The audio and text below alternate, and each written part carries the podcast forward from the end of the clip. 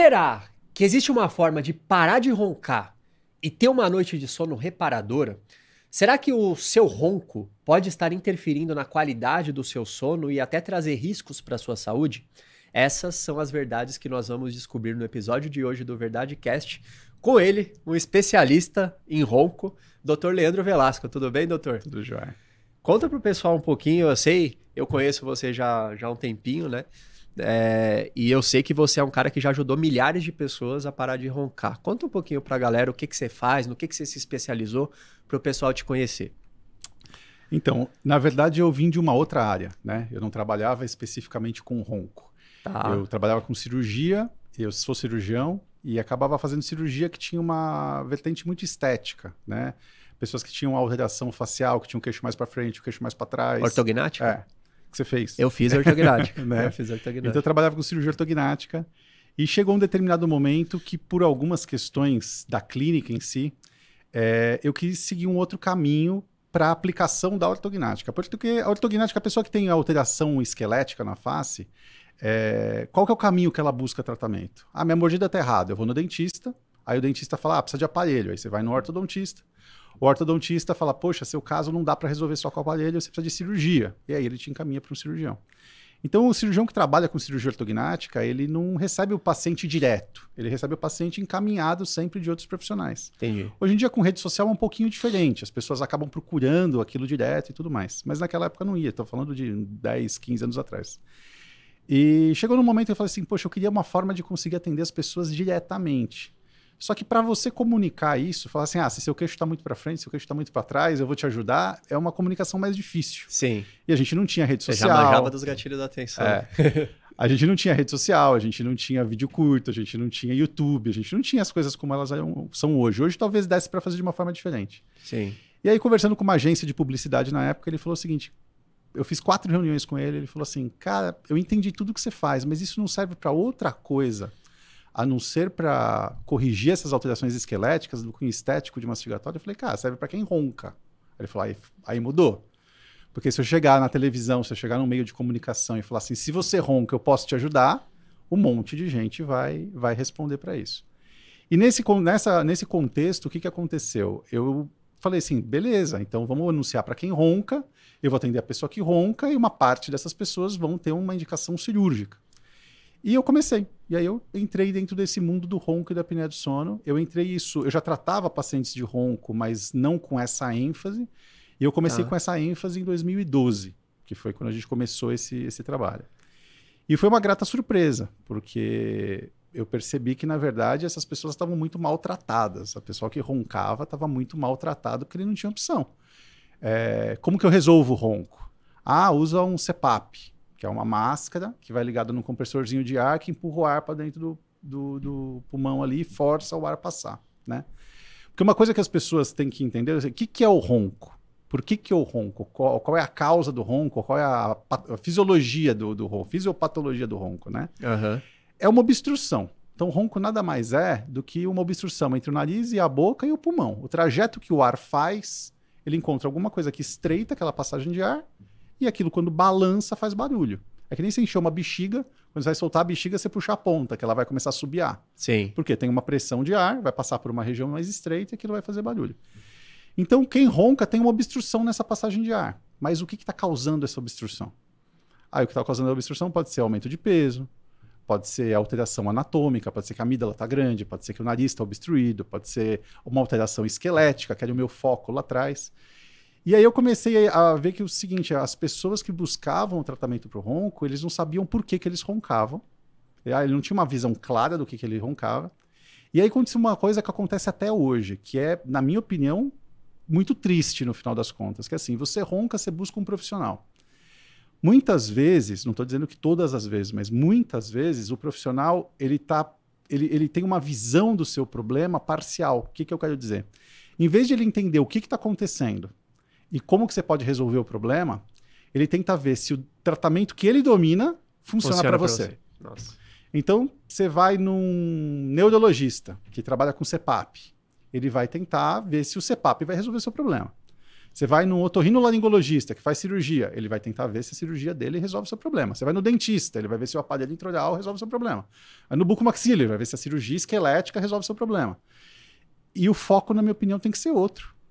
Você tem que fazer o inverso, tem que entender o que está causando, qual é o motivo do, do, do, do problema em si, para eu indicar o tratamento que tem a chance maior de resolver ele, né? Entendi. Então, senão eu vou falar assim, ah, vamos operar a garganta, mas o problema está no nariz, eu vou fazer uma cirurgia que não vai resolver e é uma cirurgia, Sim. no fim das contas, né? Exato. É, e isso acontece, eu diria que com a imensa maioria dos pacientes que buscam hoje. Então, algumas pessoas buscam tratamento e têm sucesso, é meio que uma roleta. Se ele caiu no profissional que tem um tratamento, quer o tratamento melhor para o caso dele, ele tem sucesso. Mas se ele caiu num profissional que tem um tratamento que não era o melhor tratamento indicado para ele, ele muitas vezes pode ficar dando cabeçada e não conseguir resolver o problema, né? E o, o, o que eu falo que é triste disso é que na prática, se você diagnosticar direitinho, ou seja, diagnosticar e investigar, se eu investigar o problema direito, se eu entender o que está acontecendo e se eu conseguir focar na origem do problema, a imensa maioria dos casos se resolve. Para de roncar. Para de roncar. Então o ronco tem cura, digamos assim. Totalmente. Assim, 100% não existe medicina, né? Porque às vezes você tem algumas alterações inexplicáveis. Sim. Mas eu diria que a imensa maioria dos casos tem cura. Inclusive, tem muitos casamentos destruídos por causa de ronco, né? Tem. Tem. Vários. Isso são dados que existem, que um número X de casamentos, ou tem algum estudo? Então, tem uma matéria, na verdade, que. Porque isso foge um pouco do estudo científico, né? Sim. Que entra, envolve É. relacionamento e tal. Até tem aqueles estudos populacionais mais amplos, mas nunca vi nenhum nessa direção. Mas tem uma matéria de uma revista britânica, se eu não me engano, que ela apontou que o ronco é a terceira causa de divórcio. Caraca. Só perde para dificuldade financeira e para infidelidade. Nossa. Tá mais fácil resolver o ronco. É. Não, porque assim, todo mundo acho que tem uma história de alguém que conhece alguém. Eu tava. Quando eu falei que você vinha aqui, o pessoal já começou a contar as histórias. Não, porque o meu sogro, o Paulo aqui, né? Não, porque o meu sogro, ele. ele não, não lembro nem o exemplo que ele usou. Todo mundo tem alguma história. E, cara, o, o sono ser afetado é uma dor muito grande, né? Porque você. Imagina, você dorme do lado de alguém que ronca, você não consegue dormir. No outro dia você tá podre. É.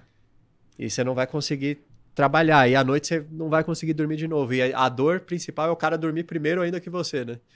É, e tem duas vertentes disso, porque assim, o- muitas pessoas que roncam, elas têm um posicionamento que assim, ah, pra mim eu durmo bem, É, tem isso. eu durmo né? tranquilo. O problema é quem dorme do meu lado, que não consegue dormir, etc e tal. Isso é verdade até um determinado ponto. Porque é, quando você vai investigar isso direito, claro, quem dorme do lado de alguém que ronca vai ter o incômodo do barulho, não consegue dormir e tal. Mas quando isso persiste, o que, que as pessoas fazem? Elas se separam de quarto. Então, não necessariamente elas se divorciam, mas elas dividem o quarto. Então, ah, você dorme aí, eu durmo aqui. E aí o problema social, não que ele foi resolvido, porque você não casa para separar de quarto, mas você remediou, né? Tudo bem, a gente acostumou, então dorme cada um no seu quarto, tá tudo bem. Isso não é um problema. Só que com o passar do tempo, a pessoa que ronca, que a princípio, não, eu não sinto nada, na verdade ele também dorme mal. Porque à medida que ele vai roncando, o cérebro dele vai despertando, ele começa a ter o que a gente chama de microdespertares. E a qualidade de sono dele começa a cair. E quem ronca, muito provavelmente no longo prazo, vai desenvolver apneia, que é um outro problema. E aí ele começa a ter uma qualidade de sono ruim. Então, quando você pega uma pessoa que ronca muito tempo, que você fala com ela, você fala assim: ah, mas o que, que você sente? Não, eu não tenho problema nenhum. É fulano que tá comigo que reclama, eu tô vindo procurar por causa disso. Aí quando você fala, tá bom. Aí quando você vai para as próximas perguntas, é, mas você tá assistindo televisão, você pega no sono? Ah, pego. Você tá sentado lendo um livro? Ah, não, eu durmo. Ah, mas você tem disposição? Não, sabe, eu tô muito cansado tal. Então, na verdade, ele atribui as consequências disso a, a outras coisas, que não é o ronco. E que se quando você vai investigar no final é que o cara dorme mal porque ele ronca e que ele tem outros problemas associados. Então, o cara que acha assim, não, eu não tenho problema nenhum, eu ronco, mas eu durmo que é uma maravilha. Esse cara tem com certeza, com certeza não, mas muito provavelmente outras coisas que ele está sofrendo que ele não atribui ao problema, mas que o problema está no ronco. Então é literalmente o ronco. Ah, antes, cara, eu comecei, a gente já foi direto pro ronco. Esse é o Verdade Cast, o podcast da verdade. Nós não somos os donos da verdade, mas estamos aqui em busca dela. Então faltou a introdução aqui. Já se inscreve no canal se você quer verdades que vão te ajudar a evoluir em todas as áreas. E a questão do ronco é fundamental, porque, cara, claramente o ronco afeta a energia que o cara vai ter no dia. Com certeza. Então ele vai trabalhar com menos, você vai menos produtividade, menos energia, menos foco e, e, e eu sei também que está associado a algumas outras coisas que podem causar alguns malefícios na vida de um homem, né? Não sei, acho que foi você que me falou isso do questão até de sexual. Sim. Então... A impotência sexual é uma, da, é uma das causas da impotência sexual, está atrelado ao ronco e à apneia do sono. E o grande problema disso é que quando a pessoa está não tendo a performance que ela pensa, ela começa a pensar em outras coisas, né? Ah, é porque eu tô casado há 20 anos, ah, porque eu tô um pouco acima do meu peso, ah, porque minha testosterona tá baixa. É, acho que até você falou de, testo, de, de formas naturais de, de, levar testosterona, mas a pessoa associa isso, o que tudo é verdade. Só que uma das causas é, bem relevante disso é uma noite mal dormida. É você ter roncar, ter uma apneia de sono, não oxigenar direito durante a noite. E aí você começa a entrar num ciclo vicioso que te causa uma impotência. E aí o grande problema disso é que você resolve todo o resto e não resolve o problema da impotência porque a origem não está ali. Não está na testosterona, não está na, nas outras coisas que você pensava. E como é que é isso na prática? Assim, beleza, eu ronco, o que, que acontece à noite que altera o meu corpo? Como é que funciona esse processo assim, de alteração? É, o, o, problema do ronco e apneia dá para gente, dá gente associar muito com um quadro de obesidade. Tem uma relação direta, obesidade com ronco e apneia, mas o que eu estou dizendo não é exatamente isso. Quando você está acima do seu peso, tem uma escala que você está acima do peso. Né? Então eu estou no meu peso normal, eu tenho o índice de massa corporal, que é uma relação do meu peso com a minha altura, eu faço uma continha lá do peso com a altura, e falo, bom, o teu peso ideal é até tantos quilos. Tá. A partir daqui você está acima do peso. E aí isso tem uma escala. Quando você está com índice de massa corporal de 20 a 30, de 25 a 30, é o que a gente chama de sobrepeso. E mais do que 30 é uma obesidade. E a obesidade tem três estágios. O estágio da obesidade 1, 2 e 3. Até a obesidade 3 é a obesidade mórbida. Né? Então, de 30 a 35 é obesidade 1, de 35 a 40 é obesidade 2 e mais do que 40 é obesidade 3. Grau 3. O ronco, ele tem a mesma lógica. Né? É, vamos pensar que a pessoa que não ronca é a pessoa normal. Tá. Aí você tem a pessoa que ronca, mas que não tem apneia. Assim como na obesidade é o cara que tem o sobrepeso. Então ele está acima do peso, mas ele ainda não é obeso. Então é aquele cara que ronca, mas ele não tem apneia. Essa pessoa tem muitos problemas? Nem tantos. Ela já começa a não ter uma qualidade de sono tão boa, ela já não dorme tão bem, mas ela não tem tantos efeitos no dia a dia. Então ela não está tão cansada, ela não está tão indisposta, ela não está tão irritada, ela não está com dificuldade de concentração, ela não tem tantos efeitos. Quando ela vai passando mais para frente da doença, ou seja, quando essa doença vai evoluindo, aí ela começa a ter a doença apneia do sono. E a apneia do sono, assim como a obesidade, tem três graus: leve, moderada e grave. Caraca. Aí a obesidade, le... a obesidade grau 1 tem poucos problemas. A apneia leve tem poucos problemas. A apneia grave já vai ter mais problemas. Então é uma escala evolutiva. O grande problema é que, assim, eu sempre digo o seguinte: se você hoje, então você tem lá 40 anos de idade, e você ronca e você ainda não tem apneia do sono, por exemplo. A doença ronca e apneia do sono, ela é evolutiva de uma forma negativa até os 60 anos. Então, se você não mudar o peso, você não engordou, você está exatamente no mesmo shape que você tem ali por 20 anos. Com 60 anos, você vai estar tá pior do que com 40. O teu envelhecimento vai fazer com que a doença piore. Então, não importa se você ganhou peso, se você não ganhou peso tal. O, o, a evolução etária, né, ou seja, o envelhecimento tanto do homem quanto da mulher, faz com que aos 60 ele esteja pior do que aos 40. Então, aquela pessoa que ronca aos 40, mas não tem apneia, muito provavelmente aos 60 ela vai ter. Se ela não Entendi. fizer nada. Então, o ronco ele precede a apneia. Basicamente. Geralmente é essa curva. O cara começa a roncar, aí ele não cuida disso, Aí vai piorando, vai piorando, vai piorando até que. Essa não é a verdade absoluta, tá. mas é uma forma que a gente vê acontecer dessa forma muitas vezes. Tá. Por que, que não é uma verdade absoluta? Porque tem pessoas que começam roncando com apneia Entendi. e já tem um problema mais anatômico ali, então ele não passou por esse estágio de roncar sem apneia. Entendi. O problema dele já veio com apneia. Tá. Entendeu? Então, não necessariamente ele tem toda essa evolução. Mas a verdade é, a partir do momento que ele tem o problema, o problema tende a evoluir, mesmo que a, a causa em si, vamos dizer que ele ronca porque ele está acima do peso, porque ele está obeso.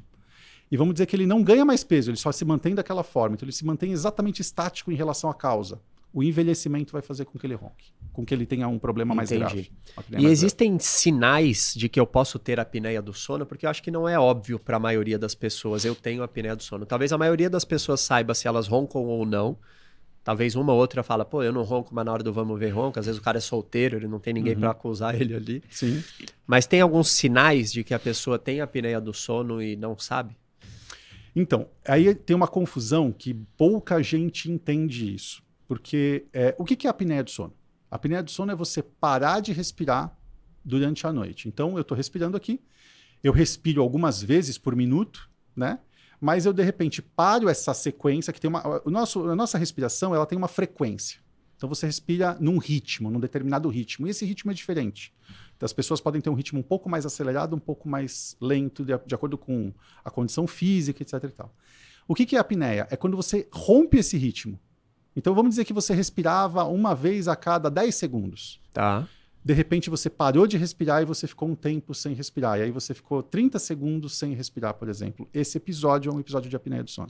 Então, é uma pausa na respiração por um período maior do que 10 segundos. Habitualmente, já é caracterizado uma apneia do sono. Tá. Só que qual que é o problema? Se você pegar na rua 100 pessoas, eu acho que aposto com você que em mais de 90, a gente monitorar a noite dessas pessoas, fizer o exame para diagnosticar o problema, em mais de 90, a gente vai encontrar algum episódio de apneia do sono. Caraca. Mesmo que a pessoa não ronque, mesmo que a pessoa tá isso. Por quê? Porque às vezes você para de respirar porque você teve um sonho. E aí você tá no- na, na tua atividade ali, tipo, esqueceu de respirar Entendi. entendeu? Ou relaxou muito, ou então você tem uma atividade cerebral acontecendo durante a noite.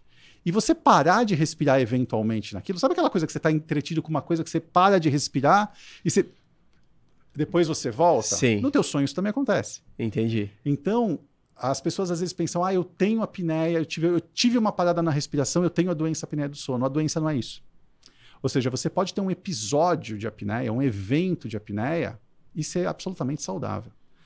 A quantidade de eventos é que caracteriza a doença. Entendi. Então, se você tem até cinco apneias para uma hora de sono, então vamos dizer, você dormiu 10 horas, se você tiver até 50 apneias numa noite de 10 horas de sono, você não tem doença. E 50 é muito, cara. Caramba. Né? Imagina 8 horas de sono, 5 são 40 episódios. Você pode ter 40 episódios e aquilo não ser considerado doença, no seu caso. Ou seja, não vai afetar a tua expectativa de vida, não vai afetar a tua saúde, nada disso. Só que se você tiver mais do que 5, e estatisticamente, aí você já tem uma doença e você começa a ter as consequências dessa doença. Né? Então, isso dificulta, porque às vezes a pessoa fala assim, ah, ele para de respirar, nossa, ele tem apneia. Aí você vai fazer um exame ele está no limite da normalidade, ou seja, é um problema muito leve. Porque, mas alguém viu ele parar, viu um episódio e achou que aquilo é, é um problema. E tem outras pessoas que têm assim, o pior caso que eu já vi até hoje tinha 179 apneias por hora. Nossa, o cara não respirava. Né? Então você tem quase que Ele três cinco apneias por episódios, minuto. cinco episódios de respiro a cada uma hora. né? Ah, Tipo, Não, 179, imagina, 60 minutos são três por minuto. caraca. Então ele mais não respira do que respira. É, porque se para mais de 10 segundos, né? Exato. Entendeu? 3 por minuto, ou seja, mais de 30 segundos do minuto você não está respirando e você não respira o tempo todo. Mas beleza, essa questão dos sinais, eu vou descobrir se eu tô dormindo. Mas e no meu dia? Vamos supor, eu posso... Quanto, qual é a porcentagem de pessoas no Brasil que tem apneia do sono hoje? Tem esse número? Estima-se que 70 milhões. 70, Mais de 70 milhões? milhões de pessoas. É um terço do Um Brasil? terço da população. Caraca. Tem a doença. Tem a dor? É muita gente. Tem a doença. Ou seja, ter episódio, 100%, Cara, eu né? odeio ser um portador de más notícias, mas pode ser que você tá doente e não sabe. E tem alguns indicadores de no dia, porque eu não sei se as pessoas vão conseguir medir à noite, né? Eu vou Sim. te perguntar isso também, mas vamos supor, que que eu, que sintomas eu posso ter no meu dia que eu devo investigar se eu tenho apneia ou não? É, assim, ó, vamos- é, de novo, é uma escala evolutiva. Quanto mais grave, Tá. mais sintomas você, você vai ter Tá. nessa situação. O primeiro é o ronco. Entendi. Né? Se o Então, cara ronca, pode ser que. A chance de ter apneia é muito alta. Se a Entendi. pessoa ronca, a chance de ter apneia é muito alta. A gente tem uma, eu não tenho estatística do Brasil, mas tenho estatística da minha clínica. Tá. né? Hoje, 75% dos pacientes que, que vão no consultório têm apneia. Cara, Então, só 25% das pessoas que roncam, só roncam sem apneia. 75% deles têm apneia. Então, se você ronca, é muito mais provável que você tenha apneia do que você não tem. caraca. Esse é o primeiro ponto. E aí, é, a quantidade de sintomas, quanto mais sintomas você tem, mais provavelmente você tem uma apneia mais grave. Né? O primeiro sintoma é o ronco. O segundo sintoma é cansaço. Então eu me sinto mais cansado do que o habitual. Isso se eu dormir. Porque, por exemplo, tem um amigo meu que ele. Eu falei pra ele baixar o Sleep Cycle lá. Ele baixou, aí ele, pô, acordei cansado hoje. Aí ele me mostrou a foto e ele dormiu 5 horas. Uhum. Então, Não, normal, Aí né? também é Pô, normal. 4 horas por noite aí estar se- mas se o cara dorme ali umas 7 horinhas e ainda tá cansado, já é um indicador. É, o que a gente chama nessa situação é o seguinte: é você tem a sensação de que você dormiu, mas não descansou. Entendi. Então eu vou dormir, eu dormi 8 horas, dormi 10 horas, dormi pra caramba, mas acordei cansado. Tem alguma coisa errada. Não é normal. Você- é, vamos lá. Você dormiu 3 horas num dia, você dormiu 4 horas no outro, você dormiu 3 horas e meia no outro, ainda teve um dia que você dormiu 10 horas e acordou cansado. Você tem um acúmulo das noites que você dormiu mal. Tá. Isso é uma coisa, tá? Outra coisa é você falar assim, não, eu durmo 7, 8 horas todo dia e eu acordo cansado.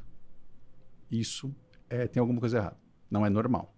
Não estou dizendo que seja apneia, mas já é um indício muito provável de que você tem uma doença do sono, tá? E a apneia é das doenças mais comuns. Existem outras doenças do sono? Existem umas 70. Caraca. E você conhece várias, cara. Insônia, Ah, né, sonambulismo, entendi. Tem, tem várias doenças que são comuns ali, mas delas, as mais frequentes são ronco, apneia do sono, insônia. São as, são as três doenças que, que mais é, afetam a gente, né? Entendi. E no seu trabalho você lida com muita gente com insônia ou mais ronco mesmo? Eu trabalho só com ronco e apneia do sono. Entendi. Dentro da medicina do sono, a medicina do sono é, é, tem, como eu te falei, 74 distúrbios do sono. Se eu não me engano, são 74, tá? Mas é, é 70 e poucos ali. É, destes, os três mais prevalentes são apneia do sono, é, ronco, apneia do sono, que estão muitas vezes coligados, e insônia. Né? É, eu lido basicamente com, com ronco e apneia do sono, não lido com insônia. Tá. Mas, E- mas vou ajudar de- em relação à insônia também, porque Legal. insônia tem o, o tratamento básico para insônia, eu conto já já. Ó, já, já dá o like, já temos um gatilho da atenção aqui para prender a sua atenção. Já dá o like, se inscreve no canal, compartilha com seu amigo que ronca ou com sua esposa. Tem muita mulher que ronca também, né? Ah, a gente pode falar disso também. É. É. Porque muita. Geralmente a culpa é sempre do homem, né? do marido e tal. Meu marido ronca muito, mas acho que tem. É, Eu a- tenho um vídeo da Lili aqui que eu não posso divulgar. que eu peguei uma vez, ela, ela ficou brava comigo. Que eu dei uma filmada. Ela não ronca normalmente, mas nesse Uhum. dia acho que ela tava mais cansada e eu. Eu jamais faria isso por querer, né? Mas o celular escapou da minha mão, eu tive que filmar, entendeu? mas eu tenho registrado. Mas é, você falou um ponto importante. Na realidade, todo mundo pode roncar. Você está muito cansado, você tomou todas. Então, qu- quando você está muito. Pensa o seguinte: sempre que você relaxar muito, você tem uma propensão a roncar maior. Por quê? Não é obstrução? Hum, quando você relaxa muito, pode abrir a boca, a língua pode relaxar para trás, vai estreitar a passagem de ar na garganta e pode roncar. Então, a pessoa, quando ela toma, às vezes, sedativo, que ela relaxa mais, relaxante muscular, e não necessariamente ela tem uma doença, é uma coisa pontual. entendi. Agora, roncou todo dia, esquece. Ninguém ronca todo dia porque Quais tá são as, cansado. as causas do ronco? As principais, assim. A causa do ronco é a obstrução. Tá. Então vamos entender isso. Aí a gente tem que pensar o que, que causa obstrução. né? Legal. Então a causa do ronco é uma obstrução. É, é fato. O que, que causa essa obstrução? Eu divido sempre em três grupos principais. Tá? E aí depois a gente pode detalhar esses grupos. O primeiro deles, e mais prevalente no mundo, é a obesidade. Então, por que, que a obesidade, o que, como que a obesidade obstrui? A obesidade faz com que acumule mais gordura no pescoço, mais gordura na papada, e isso faz com que a passagem de ar na garganta diminua. isso é, sem dúvida, o principal motivo. Tá. E hoje, dos pacientes que a gente trata, 84% deles estão acima do peso. Então, a obesidade ele é um fator muito predisponente. Só que não necessariamente você resolvendo isso você acaba o problema, porque a gente tem às vezes os outros fatores associados. Então, às vezes a pessoa pensa o seguinte: ah, eu tô roncando porque eu tô gordo. Não é mentira. O ronco ele vai piorar isso. Mas pode ser que você perca peso e você continue roncando, por causa desses outros dois fatores. Aí o segundo fator é, vamos dizer, dos mais prevalentes, né? Porque é prevalente, mais comum. Então, o mais comum de todos é a obesidade, sobrepeso e obesidade. O segundo são alterações anatômicas. E as alterações anatômicas têm várias. Né? Quais são as alterações anatômicas mais frequentes? São as alterações esqueléticas, que é daquela historinha que eu falei da onde eu comecei, que era para mexer com a cirurgia esquelética do rosto. Então a pessoa tem o queixo muito para frente, ou a, parte de cima muito para trás, isso desequilibra a passagem de ar na garganta e faz com que é, é, você ronque, né? Tem essa obstrução e você ronque. Às vezes você tem amígdala muito grande. Então a amígdala muito grande parece dois caroços ali na garganta que faz com que a passagem fique dif mais dificultada e você ronca. Às vezes tem o nariz entupido. Tem uma alergia, tem alguma coisa não tratada e o nariz fica sempre entupido. Quando o nariz fica entupido, você abre a boca. Quando você abre a boca, a língua vai mais para trás e também obstrui a garganta. É, então, as alterações anatômicas são o segundo motivo de ronco. E o terceiro é a flacidez, ou seja, a garganta é uma parte muscular. A garganta em si, ela não é uma estrutura. Não é que nem o estômago. O estômago é um órgão, de fato. Sim. A garganta não é um órgão. A garganta é um espaço. E essa, esse espaço tem a parte da frente dela é a língua, o, o céu da boca. Então tem outras estruturas ali associadas. E essas estruturas todas elas são musculares. Então, com o passado, por que, que quando a gente envelhece o problema piora? Porque quando você envelhece, você tem mais flacidez. E essa flacidez faz com que esses músculos fiquem balançando com mais facilidade, obstruem e, e faz barulho. E tem alguns exercícios para você diminuir essa flacidez? Tem, tem. tem. É assim, ó, a gente tem que pensar então, obesidade é a primeira causa, alteração anatômica é a segunda e flacidez é a terceira. Flacidez, ela vai acontecer em algum momento da vida. E às vezes a pessoa fala assim: "Ah, mas eu não roncava antes". Tá, mas antes era mais novo, antes você não tinha a flacidez atrapalhando. É, e a flacidez, a gente, a gente combate ela de duas formas. Ou com exercícios, que é a forma mais efetiva de combater isso, e quem faz esses exercícios são os fonoaudiólogos que vão orientar ali como fazer. E, ou você faz isso com laser. Às vezes você pode estimular com laser essa musculatura e ela faz com que esse tecido dê uma contraída e você acaba também com a flacidez. Mas os dois caminhos, a gente tem que entender que eles não são é, é, definitivos. O que, que eu quero dizer definitivo? Você vai para academia, você para de ir, você fica fraco, né? Seu braço murcha. Sim. A garganta, você parou de fazer exercício? Ah, então pode ser que se o meu problema é flacidez, eu faço exercício, resolveu, eu vou ter que fazer pro resto da vida? Sim. Meter um mini hábito ali. É, mas esse exercício é 10 minutos. Você faz tomando banho, você faz dirigindo. Não é um Entendi. negócio que você tem que ir para academia e fazer. É um negócio muito simples ali. São ah. exercícios que você movimenta a língua, que você faz. Eu não sou a pessoa mais adequada para orientar isso. É, um, é uma fono. Mas é coisa muito simples de fazer. Só que você tem que ter o hábito, você tem que ter a regularidade de fazer isso. E o exercício, muitas vezes, as pessoas acham que não funciona porque ele acha que ele vai fazer uma semana e vai funcionar. É a mesma coisa da academia. Você vai na academia uma semana, você está forte? Sim. Você tem que fazer isso meses, né? Às vezes um mês, dois meses, três meses, seis meses, até você ter o resultado. Entendi. E tem casos que a única opção é a cirurgia. Quando isso acontece? A, a alteração anatômica? A alteração anatômica. Então vamos supor, tem uma amígdala muito grande. Qual que é a solução para você? Tirar a amígdala. Ah, meus ossos estão numa posição ruim, cresceram menos do que eles deveriam crescer. Qual é a solução? Reposicionar a parte óssea. Então a cirurgia, ela, ela tem uma indicação muito precisa eu diria que um terço dos pacientes tem uma indicação cirúrgica de fazer aquilo, depende da cirurgia, não tem mais de uma cirurgia para fazer, como eu estou explicando. É, só que quando ela está bem indicada, eu diria que é o melhor tratamento para o roncoapneia do sono hoje. Então, quando você pega, por exemplo, um paciente que tem uma alteração esquelética e está obeso, você corrige a alteração esquelética, ele para de roncar, ainda que ele não perca peso. Caraca. Porque a, a, quando a alteração anatômica está presente, ela se torna o principal problema do ronco e da apneia do sono. Né, eu tenho um exemplo, é, assim, eu tenho uma paciente que, que veio me consultar que ela estava roncando. E aí eu fiz o exame E assim, quando ela veio, eu, eu, geralmente eu fazia os exames antes da consulta. Eu, ah, vamos fazer o exame para ver como que tá a gravidade e tal, e vem na consulta. Aí ela veio na consulta, eu peguei o exame.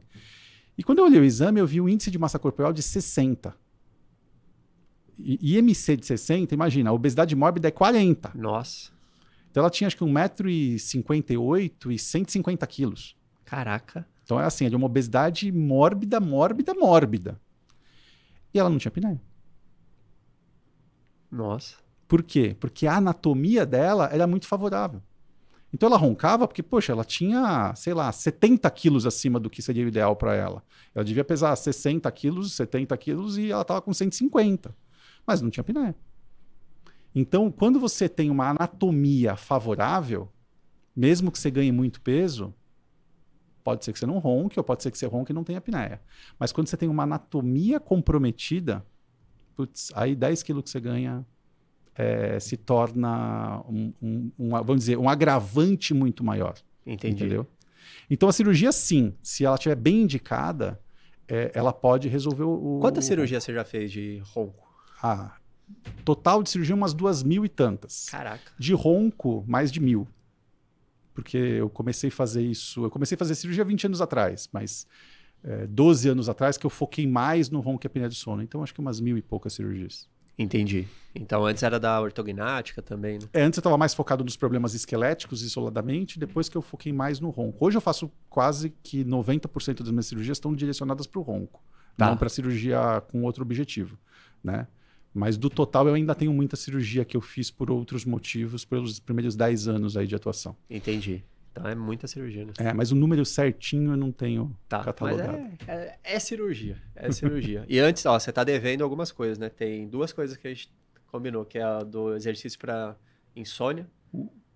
Não, não. O tratamento para insônia. Tratamento é, que não é pra, exercício. É, um tratamento para insônia. Se você não consegue pegar no sono. Quantos, acho que tem muito brasileiro que não consegue. Eu lembro que eu pesquisei para uma copy que eu estava escrevendo.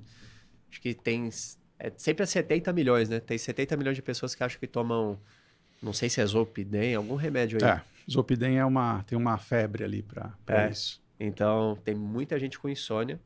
E a gente fala, alguma coisa era da mulher que ronca também, né? Exato. Tá. Exato. Beleza, temos essas duas coisas. Tem um amigo meu que ele fazia uns produtos da ilusão.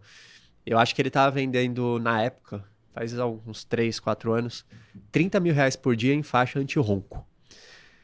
Funciona. Caraca, 30 mil reais por dia. 30 mil reais por dia. Ele botava lá uns 5 mil de tráfego pago e voltava, tipo. E o custo da faixa, ele vendia a faixa por 300 reais. Custava 3. Custava, tipo, 3 reais. Sim. Ele ainda metia um order bump ali no frete. No, não sei se era do frete, era para garantir que o produto ia chegar, ele cobrava mais dinheiro. tipo, era um negócio. O cara tava fazendo 30 mil reais por dia de faixa anti-ronco. E eu vejo que tem muita gente fazendo tráfego pago para esses produtos mirabolantes de ronco. O que, que é a faixa anti-ronco e tem alguma efetividade para alguém? Então, assim, ó, vou dar um recado agora que você precisa prestar atenção. Não existe pozinho de pirim-pim-pim. Talvez não seja da sua época, mas do sítio do pica-pau amarelo tinha a boneca Emília que ela fazia as magiquinhas e jogava o pozinho de pirim-pim-pim, que era o pozinho mágico. E o grande problema é que as pessoas buscam o pozinho de pim-pim-pim e não tem. Entendeu? Eu já expliquei por que, que você ronca. Você está acima do peso, porque tem uma alteração anatômica ou porque tem uma flacidez. Então não tem um comprimidinho que vai resolver o problema. A faixa anti-ronco, é, eu não vou dizer que ela não é que a, que a eficácia dela seja zero. Ela não é zero. Mas eu te diria que ela não passa de alguns de, de um dígito de, de chance de. Então, assim, mais de 90% dos casos ela não vai adiantar nada. Quando que ela adianta? Ela só adianta em uma situação. Se o motivo do ronco que a pessoa tem é porque ela dorme de boca aberta e que se ela fechar a boca, ela para de roncar. Porque a faixa de ronco nada mais faz do que fechar a tua boca. Então, se você está você tá roncando está de boca aberta, a maior parte das pessoas que roncam, roncam de boca aberta. Você pode roncar de boca fechada? Pode. Mas a maior parte das pessoas que roncam acabam abrindo a boca durante isso. Se essa pessoa, ao fechar a boca, parar de roncar, essa pessoa com uma faixa anti-ronco pode ser beneficiada. Só que o problema é, 90% das pessoas, se fechar a boca, ela vai continuar roncando, ou ela vai acordar, ou ela vai tirar a faixa, e ela não vai resolver. Entendi. Entendeu? Então, nesse caso específico, ela daria algum resultado.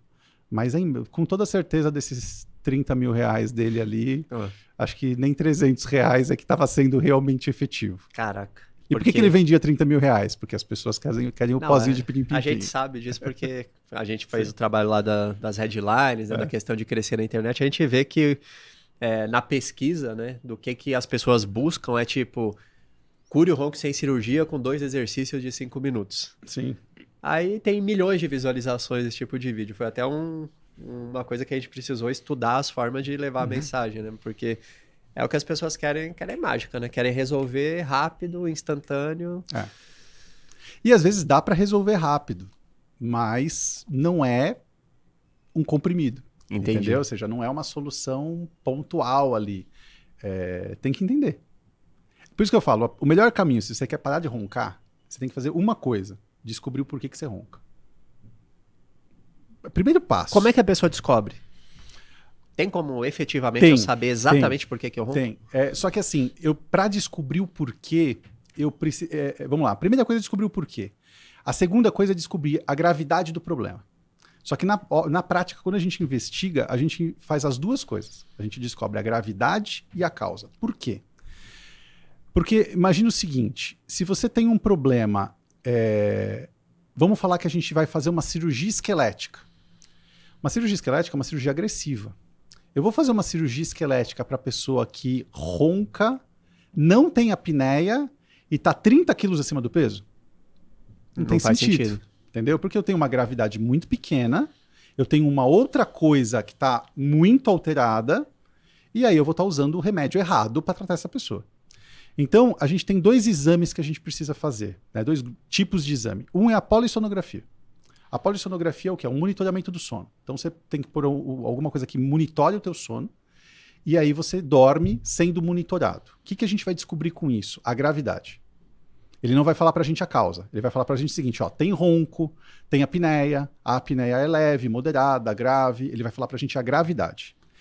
Isso vai determinar o quê? A dose do tratamento, não o tipo, que é o que eu estava falando. Ou seja, eu vou dar um tratamento mais pesado ou mais leve. Vai depender da gravidade. E a causa vai dizer qual é o tratamento. Porque não adianta eu operar o nariz se o problema está na garganta e vice-versa. Né? Então não adianta eu fazer uma cirurgia se o problema é o peso. Não adianta fazer eu trabalhar só o peso se o problema é flacidez. Então a gente tem que entender daquelas três coisas ali aonde que o negócio está pegando. Muitas vezes está nos três. Tá acima do peso, tem alteração anatômica e tem flacidez. Caraca. Mas tem algum deles que é mais crítico. E aí é por ali que a gente tem que começar. Então são esses dois, essas duas investigações. Para a gente entender a causa, geralmente a gente faz um estudo tomográfico. Então não é uma tomografia específica. Vezes, ah, eu fiz uma tomografia de nariz e seios da face. Não, a gente tem que fazer uma tomografia daqui até aqui, com cinco avaliações específicas ali para entender cada ponto que pode estar Obstruindo. atuando nisso.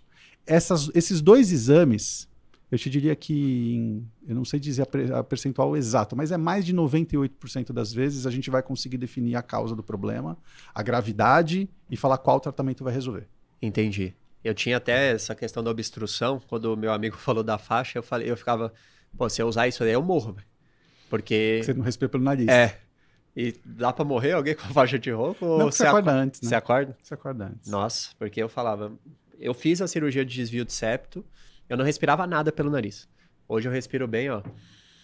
Pelo nariz esquerdo, pela narina esquerda, a direita É. já dá, já tá obstruída. Desculpem aí o barulho. Mas eu lembro que eu ficava tipo, eu respiro pela boca à noite. E aí eu Sim. falava, pô, será que eu uso a faixa? Mas, mas eu não, eu tenho respiração alta às vezes à noite, mas eu meço com o aplicativo, não mostra muito ronco não.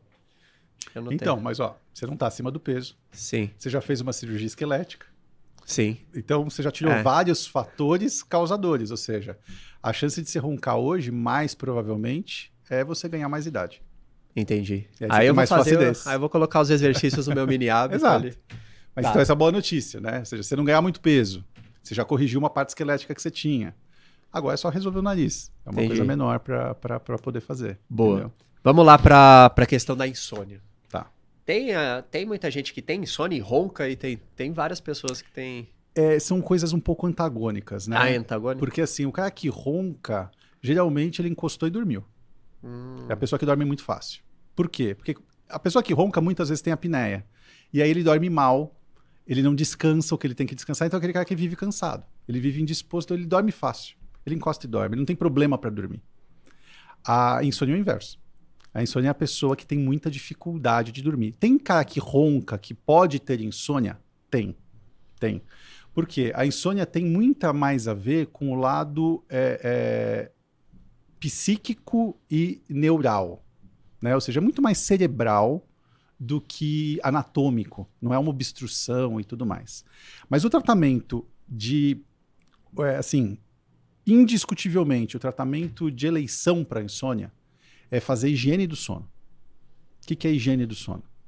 É você tirar os hábitos que atrapalham você pegar no sono. Então, por exemplo, a pessoa fica no celular na cama até dar sono, até ela dormir. A pessoa que tem insônia, a chance de ela não dormir porque ela está no celular na cama é ainda maior. Sim. Então ela vira um, um, uma bola de neve. Ah, eu assisto a TV até me dar sono até eu dormir. E aí a, o estímulo da TV não deixa ela, ela dormir. Então você tem que fazer o quê? Você tem que tirar esses estímulos. Então você tem que parar de usar telefone ou assistir uma tela pelo menos uma hora antes do horário que você vai deitar. Você tem que, de repente, tentar ler. Porque ler faz a tua atividade cerebral ficar um pouco mais regular e aí você vai ter mais facilidade para dormir. Você tem que tentar evitar exercícios. Então a pessoa vai para academia 10 horas da noite, 9 horas da noite. É, ela vai ter mais dificuldade de pegar no sono, porque aquilo vai aumentar a frequência cardíaca, vai fazer com que ela fique mais agitada. Então, tudo isso é o que a gente compõe da higiene do sono. A maior parte das pessoas sabe tudo o que ela tem que fazer, mas, mas não faz. Entendeu? Então, essas coisas que eu estou citando. Que essas coisas são viciantes muitas vezes. É. Né? Ah, eu estou entediado, então eu vou pegar aqui o TikTok e vou ficar vendo ele aqui. Eu vou pegar o Instagram e vou ficar vendo aquilo. E aí você passa uma hora naquilo. E aí você a tua atividade cerebral começa a ficar mais acelerada. A gente tem que entender assim, para a gente dormir, a gente tem que desacelerar. Né? Quando você dorme, você entra num estágio cerebral mais lento, mais desacelerado, que dentro do teu sono vai ter momentos mais rápidos, mais lentos e tal. Mas para você engrenar esse sono, você tem que dar essa desacelerada. Se a pessoa está muito acelerada, ela tem mais dificuldade em fazer isso. E aí associa algumas doenças. A pessoa pode ter um quadro depressivo, a pessoa pode ter um quadro ansioso, e aí a depressão e a ansiedade pioram muito o quadro de insônia. Nesses casos, além da higiene do sono, o que, que você tem que fazer? Tratar o problema associado. Então, tratar a, a, depressão e a ansiedade. Né? Entendi. Mas, indiscutivelmente, se você buscar um neurologista, um psiquiatra, que são as pessoas que mais tratam insônia, né? dentro da medicina do sono, que é uma, uma área de atuação, não é uma especialidade, é uma área de atuação, tem vários especialistas que atuam mais em uma área ou outra. Então, o ronco e a apneia do sono fica mais a cargo do otorrino, do pneumo, do dentista. Tal. A insônia fica muito mais para o neuro e para o psiquiatra. Você buscar um neuro e um psiquiatra para insônia, a primeira coisa que ele vai te orientar é higiene do sono. Então, tire esses hábitos que atrapalham você pegar no sono.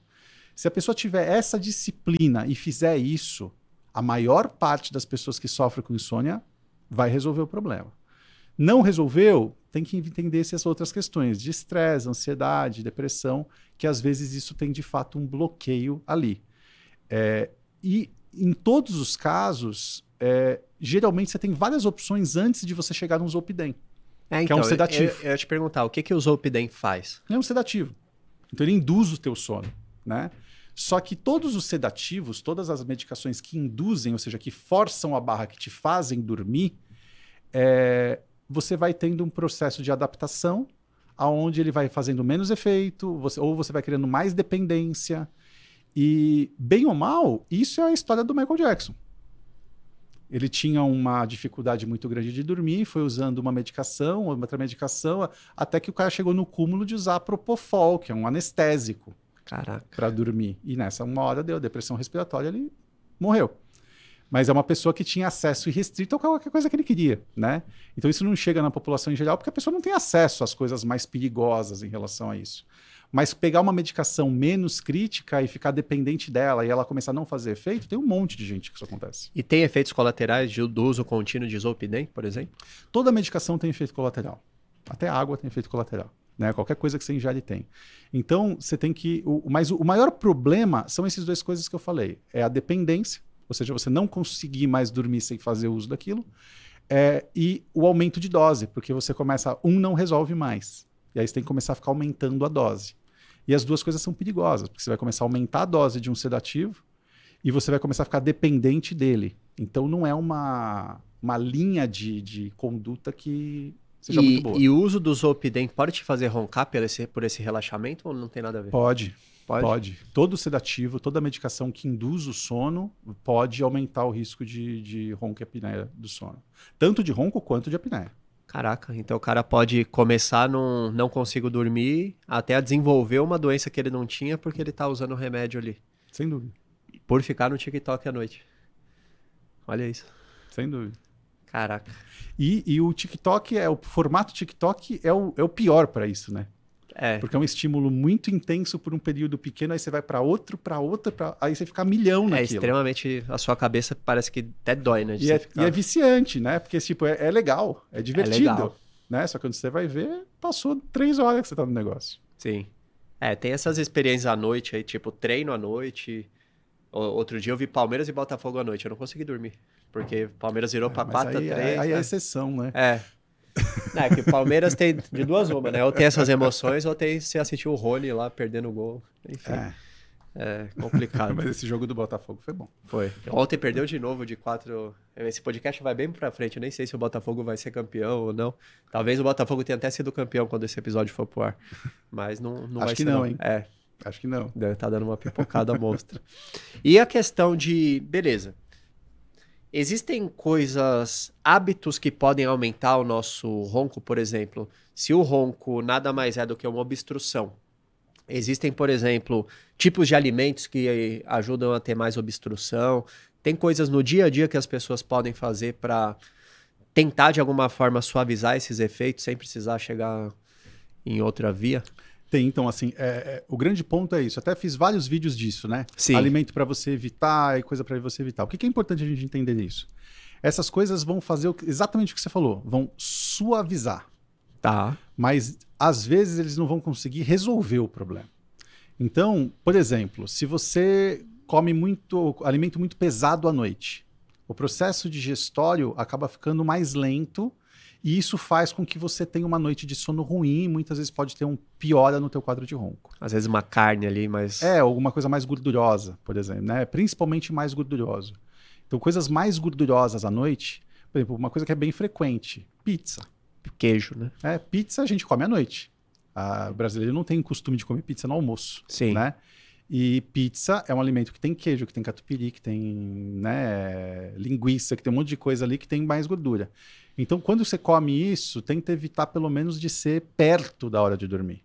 Põe umas duas, três horas antes da hora de dormir, porque você já vai ter digerido e quando você for dormir, você não vai estar naquele, nesse processo é, digestório. O ruim é quando você come e aí você começa a fazer a digestão na hora que você está dormindo. Aquilo vai fazer com que, com que piore, tá? Então esse é um, é um ponto. É, o leite tem um papel, é, não é só aquele lado gorduroso e as pessoas atribuem a lactose, mas o, o leite ele aumenta a produção de secreção, então aumenta muco nas Hum. vias aéreas. E esse excesso de muco pode também aumentar a obstrução da via aérea. Então, leite é uma coisa que, que piora isso. E aí tem os alimentos que você junta as duas coisas, né? Então, por exemplo, chocolate. Você junta gordura e leite. Nossa. Então você tem mais estímulos. Só que, pessoa, só que o grande ponto do chocolate é que a pessoa não come um quilo de chocolate antes de dormir. Então, Pizza? geralmente, alguma, a pizza, às vezes, ela come uma pizza inteira Sim. antes de dormir, né? Então, o, o leite, o que que é? Se às vezes a pessoa fala, pô, eu gosto muito de leite, eu tomo dois copos de leite antes de ir para a cama. Se a pessoa ronca e tem apneia, não é um hábito bom de ela, de ela ter. Ah, eu preciso abolir o leite da minha vida. Aí a gente vai entrar numa outra discussão, né? Porque tem os amantes e os odiantes do leite aí. Sim, a turma lá em Ribeiro. É, não vamos entrar nessa, entendeu? Mas antes de dormir, para quem ronca, não é o melhor alimento para a gente ter. Outra coisa que tem o mesmo princípio de irritar as vias aéreas é alimento picante. Então, um alimento condimentado, muito condimentado, muito apimentado. Tem alguma coisa a ver com glúten também? Porque o que, que eu percebo? Quando eu como, eu é, sigo as dicas do Renato Silveira lá e ele é defensor. Não vamos entrar nesse ponto aqui, mas ele é defensor de tirar o leite, tirar o glúten, tirar o açúcar. Uhum. Tipo, 80, mínimo um 80-20 ali de você não consumir isso. E quando eu tirei, cara, mudou muita coisa na minha vida em termos de energia, performance. E até antes a minha voz era 100% anasalada. Meu nariz não passava nada. E não era só pela obstrução é, anatômica, era porque meu nariz ficava entupido, com bastante muco mesmo. E não resolveu 100%, até você falou que ia me dar umas dicas para isso, né? Tem, tem, tem uhum. dica para tudo. É, mas melhorou muito quando eu tirei. E eu percebo que quando eu como pizza à noite, e aí eu não sei se é por causa do queijo tal ou do, da farinha, a minha boca, ela fica completamente seca à noite. Não, tipo, é como se eu tivesse que beber água de, parece estar tá colada, de tão seca que ela fica. Você sabe por que, que isso acontece? Então, vamos lá. É, primeiro assim, leite, glúten e açúcar. É, faz sim todo, total sentido o benefício, mas é por um outro mecanismo. Esses três alimentos, eles são inflamatórios. Então, o açúcar, você vai ter um pico de insulina, aí é, é um alimento que inflama. O açúcar inflama. O leite inflama. E o glúten, na verdade, é, se a gente retroceder no tempo e se a gente pegar outros países, não. Mas o glúten no Brasil, por uma alteração é, genética lá da, da planta em si, ele não é bem. É, o processo de absorção dele acaba sendo comprometido. Então é diferente você comer uma pizza na Itália e uma pizza no Brasil? É, porque a farinha lá é diferente da farinha daqui entendeu? Mas é uma coisa que a gente não tem como mudar. Você não vai importar farinha e você não vai. O restaurante não vai fazer um negócio desse. Então, assim, a gente tem a, a espécie. Eu não, eu não sou especialista disso, mas a espécie do, do, do trigo ali que, que a gente utiliza, ele tem uma alteração genética para poder resistir às pragas e as coisas Sim. todas, que faz com que esse processo seja de inflamação aconteça mais, mais veementemente. Tá? Então, assim, todo alimento inflamatório vai fazer com que você tenha esse malefício. Então, é, é isso que você está falando: o açúcar, o leite e o trigo, sem dúvida, vai fazer. Mas não é essa ação tão local, é uma ação mais sistêmica, entendeu? Entendi. Então, se você tirar isso, você vai sentir a melhora ali. Por que, que você pode sentir quando você come uma pizza à noite, esse tipo de coisa? Pode ter um outro componente aí, que é o sódio. Hum. Porque às vezes tem muita coisa processada que tem uma adição de sódio muito grande. E aí você pode ficar meio com sede mesmo. Tipo, é, é a... você precisa de água. A Lili entendeu? me falou isso daí. Ela falou, é o sódio. É o sódio. Então, não necessariamente. É, eu não acho que seja o glúten, não acho que seja o leite daquilo ali. É, é muito mais provável que seja o sódio. Entendi. Porque tá tudo carregado, né? Ou seja, o catupiry, o queijo. Cara, é tipo a... uma bomba de. É, tem muito. E eu, tipo, eu. Cara, eu não. Eu precisava aprender isso. Eu não sei sair. Ou eu tô focado na dieta, ou eu tô largado no mundo comendo tudo e ganho 10 quilos. Uhum. Tipo, eu não, eu não, eu não tenho estrutura psicológica para estar fora. Eu tenho que estar tá dentro da alimentação. Porque senão eu não consigo comer um pedaço de pizza, dois. Eu... Mas sabe que tem um truque para isso? Qual que é o Ó, truque? Eu tava, eu, eu tava com 95 quilos, eu tô com 84. Perdi 11 quilos num processo de um ano e pouco ali. É, e finalmente eu tenho certeza que eu não vou engordar mais por causa desse processo e por causa dessa questão. É, é uma questão compensatória. Então, por exemplo, você está falando, ah, você não consegue controlar, eu vou sair, eu vou arrebentar de comer. Eu não consigo me controlar com doce. Então, assim, se eu comer um chocolate, eu quero comer a barra. Se eu tomar uma colher de Nutella, eu quero comer o pote. Eu não consigo fazer aquilo. E aí, o, o, o grande lance disso é você fazer uma compensação.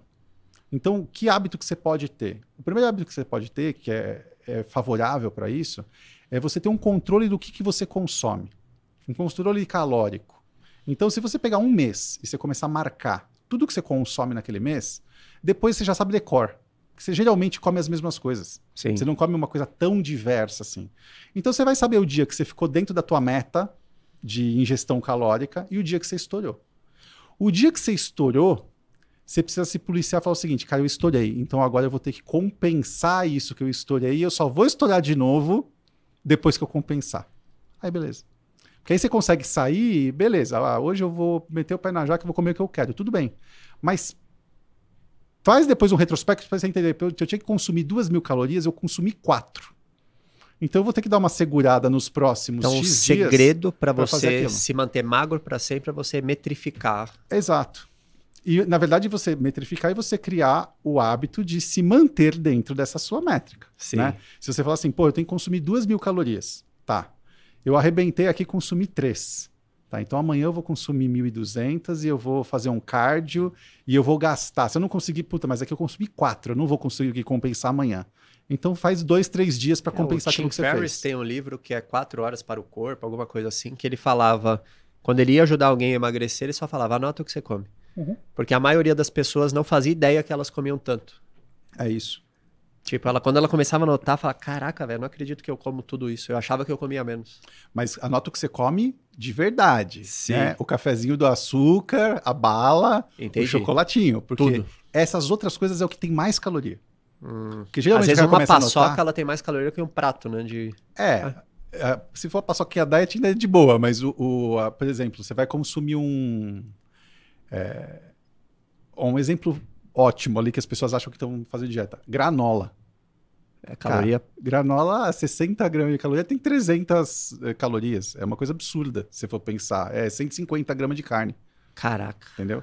E ela acha, não, é fit, é granola, é saudável. É saudável, mas não deixa de ser calórico. Sim. né? Então, você criar o hábito de saber o que você está comendo, quantas calorias tem, é, é um hábito que, que ajuda nisso. E até para você ponderar para essas outras coisas que a gente está falando de alimentos em relação à nossa área ali do ronco, saber de gordura, saber. é, porque o, problema para o ronco não é tanto a caloria, é o alimento mais difícil de digestão. Então, o alimento mais gorduroso. Mais... Se você não sabe o que, você- o que tem no que você está comendo, Entendi. você come. E a questão pra gente fechar da mulher? Que você Tá. falou que ia falar sobre isso. A mulher é o seguinte: a, a gente fez um levantamento e 90% de quem ronca, isso eu estou falando de quase 16 mil pacientes que a gente tem cadastrado ali. 90% de quem ronca aos- até os 40 anos de idade são homens. Então, você pegar até 40 anos de idade, 90% de quem chega lá são homens. Se você pegar os 60 anos de idade, é meio a meio. A mulher começa a roncar depois dos 40? começa a roncar muito mais depois dos 40. A ponto de chegar ao mesmo número de homens aos 60 anos. Por quê? Por causa da flacidez. A mulher, depois dos 40, entra na menopausa, climatério, tem todas as alterações hormonais ali da menopausa, e essas alterações hormonais dão flacidez no corpo inteiro, inclusive na garganta. Então a mulher, é, muitas vezes, até os 40 ela não roncava, mas ela já estava acima do peso. Mas, de novo, ela estava acima do peso, mas não era o suficiente. Quando veio a flacidez, a flacidez mais o peso foi o estopim para criar o problema. Então, a mulher até os 40 ronca muito pouco. Poxa, mas eu tenho 30 e ronco. Então, busca a, a saber a causa, porque é quase certo que você tem uma alteração anatômica. Porque a mulher, para roncar, se ela não é obesa, para ela roncar com menos do que 40, é alteração anatômica. É a amígdala, é a parte esquelética, então é muito fácil de a gente, de a gente identificar e resolver. Depois dos 40, a incidência é muito grande por causa da, da flacidez. E aí ela precisa fazer exercícios pra sempre. É. Só que tem um ponto que a gente observa clinicamente que é assim: a boa notícia é, pô, então vou fazer exercício, vou tonificar e resolveu. Sim. Mas alguns casos, parece que isso vira aqui meio que um estopim. Então, é assim, faltava aquele empurrão para ela começar a roncar. E você faz só o exercício e não resolve. Ela precisa perder peso, ela precisa corrigir as outras coisas que ela tinha. É como se ela estivesse na latência de começar, aí veio essa alteração hormonal e deu o, o impulso final que ela, que ela precisava. E aí não é só resolver isso, entendeu? Entendi. Mas é mais fácil. Eu diria que a mulher é mais fácil de resolver o problema é, nessa situação. E do outro lado, a mulher é mais, é mais fácil de tratar também. Né? O homem é muito mais difícil de tratar, ele é muito menos disciplinado e menos preocupado em tratar é, do que a mulher. Então, por exemplo, hoje, se eu pego os pacientes com mais de, de mais idade, que, tem, que já fica equivalente ali a incidência, eu tenho muito mais mulher. Porque ela é muito mais preocupada em resolver o problema do que o homem, Entendi. entendeu? O homem, às Apesar vezes, do é a mulher que arrasta ele É. pra resolver. Exatamente. Entendi. Doutor Leandro, como é que o pessoal faz pra te encontrar e como é que o pessoal faz pra descobrir a causa do ronco com você? Como é que funciona essa questão? Porque às vezes o cara tá roncando, ele quer resolver. O primeiro passo é um diagnóstico, é isso? Como é que ele faz esse diagnóstico? O primeiro passo é a investigação. É a gente fazer esses exames para descobrir a gravidade, que é estudo polissonográfico, e a causa, que é a tomografia. Tá. É, esse é o ponto de partida. Acho que o melhor caminho é ir no Instagram. No seu Instagram. É. Qual que é? Arroba do, dr de doutor ponto Leandro Velasco. dr.leandro Velasco. O pessoal te manda um inbox lá. Manda um inbox e a gente conversa. Top demais. Cara, muito obrigado pela participação aqui no Eu que Verdade. Cast. Acredito que é um problema que talvez muitas pessoas não, não entendam a real gravidade, né? Por isso que eu te trouxe aqui, porque eu também não sabia. Quando a gente começou a fazer aquele trabalho, eu comecei a entender, falei, caraca, tipo, é mais sério do que parece. Então, se você tá roncando, se você, ou às vezes, se você tá muito cansado durante o dia, se você sente que seu sono não te descansa, entra no Instagram do Dr. Leandro, manda uma mensagem para ele, porque ele pode te ajudar a resolver essa questão, porque também, pô, se o cara tá vivendo a vida inteira cansado, é uma vida horrorosa, né? Sim, É, vamos sem dúvida. resolver isso daí para você voltar a ter energia. Então, mais uma vez, obrigado. Se você curtiu, se inscreve aqui no canal e estaremos aqui no próximo episódio do Verdade Cast em busca de uma nova verdade.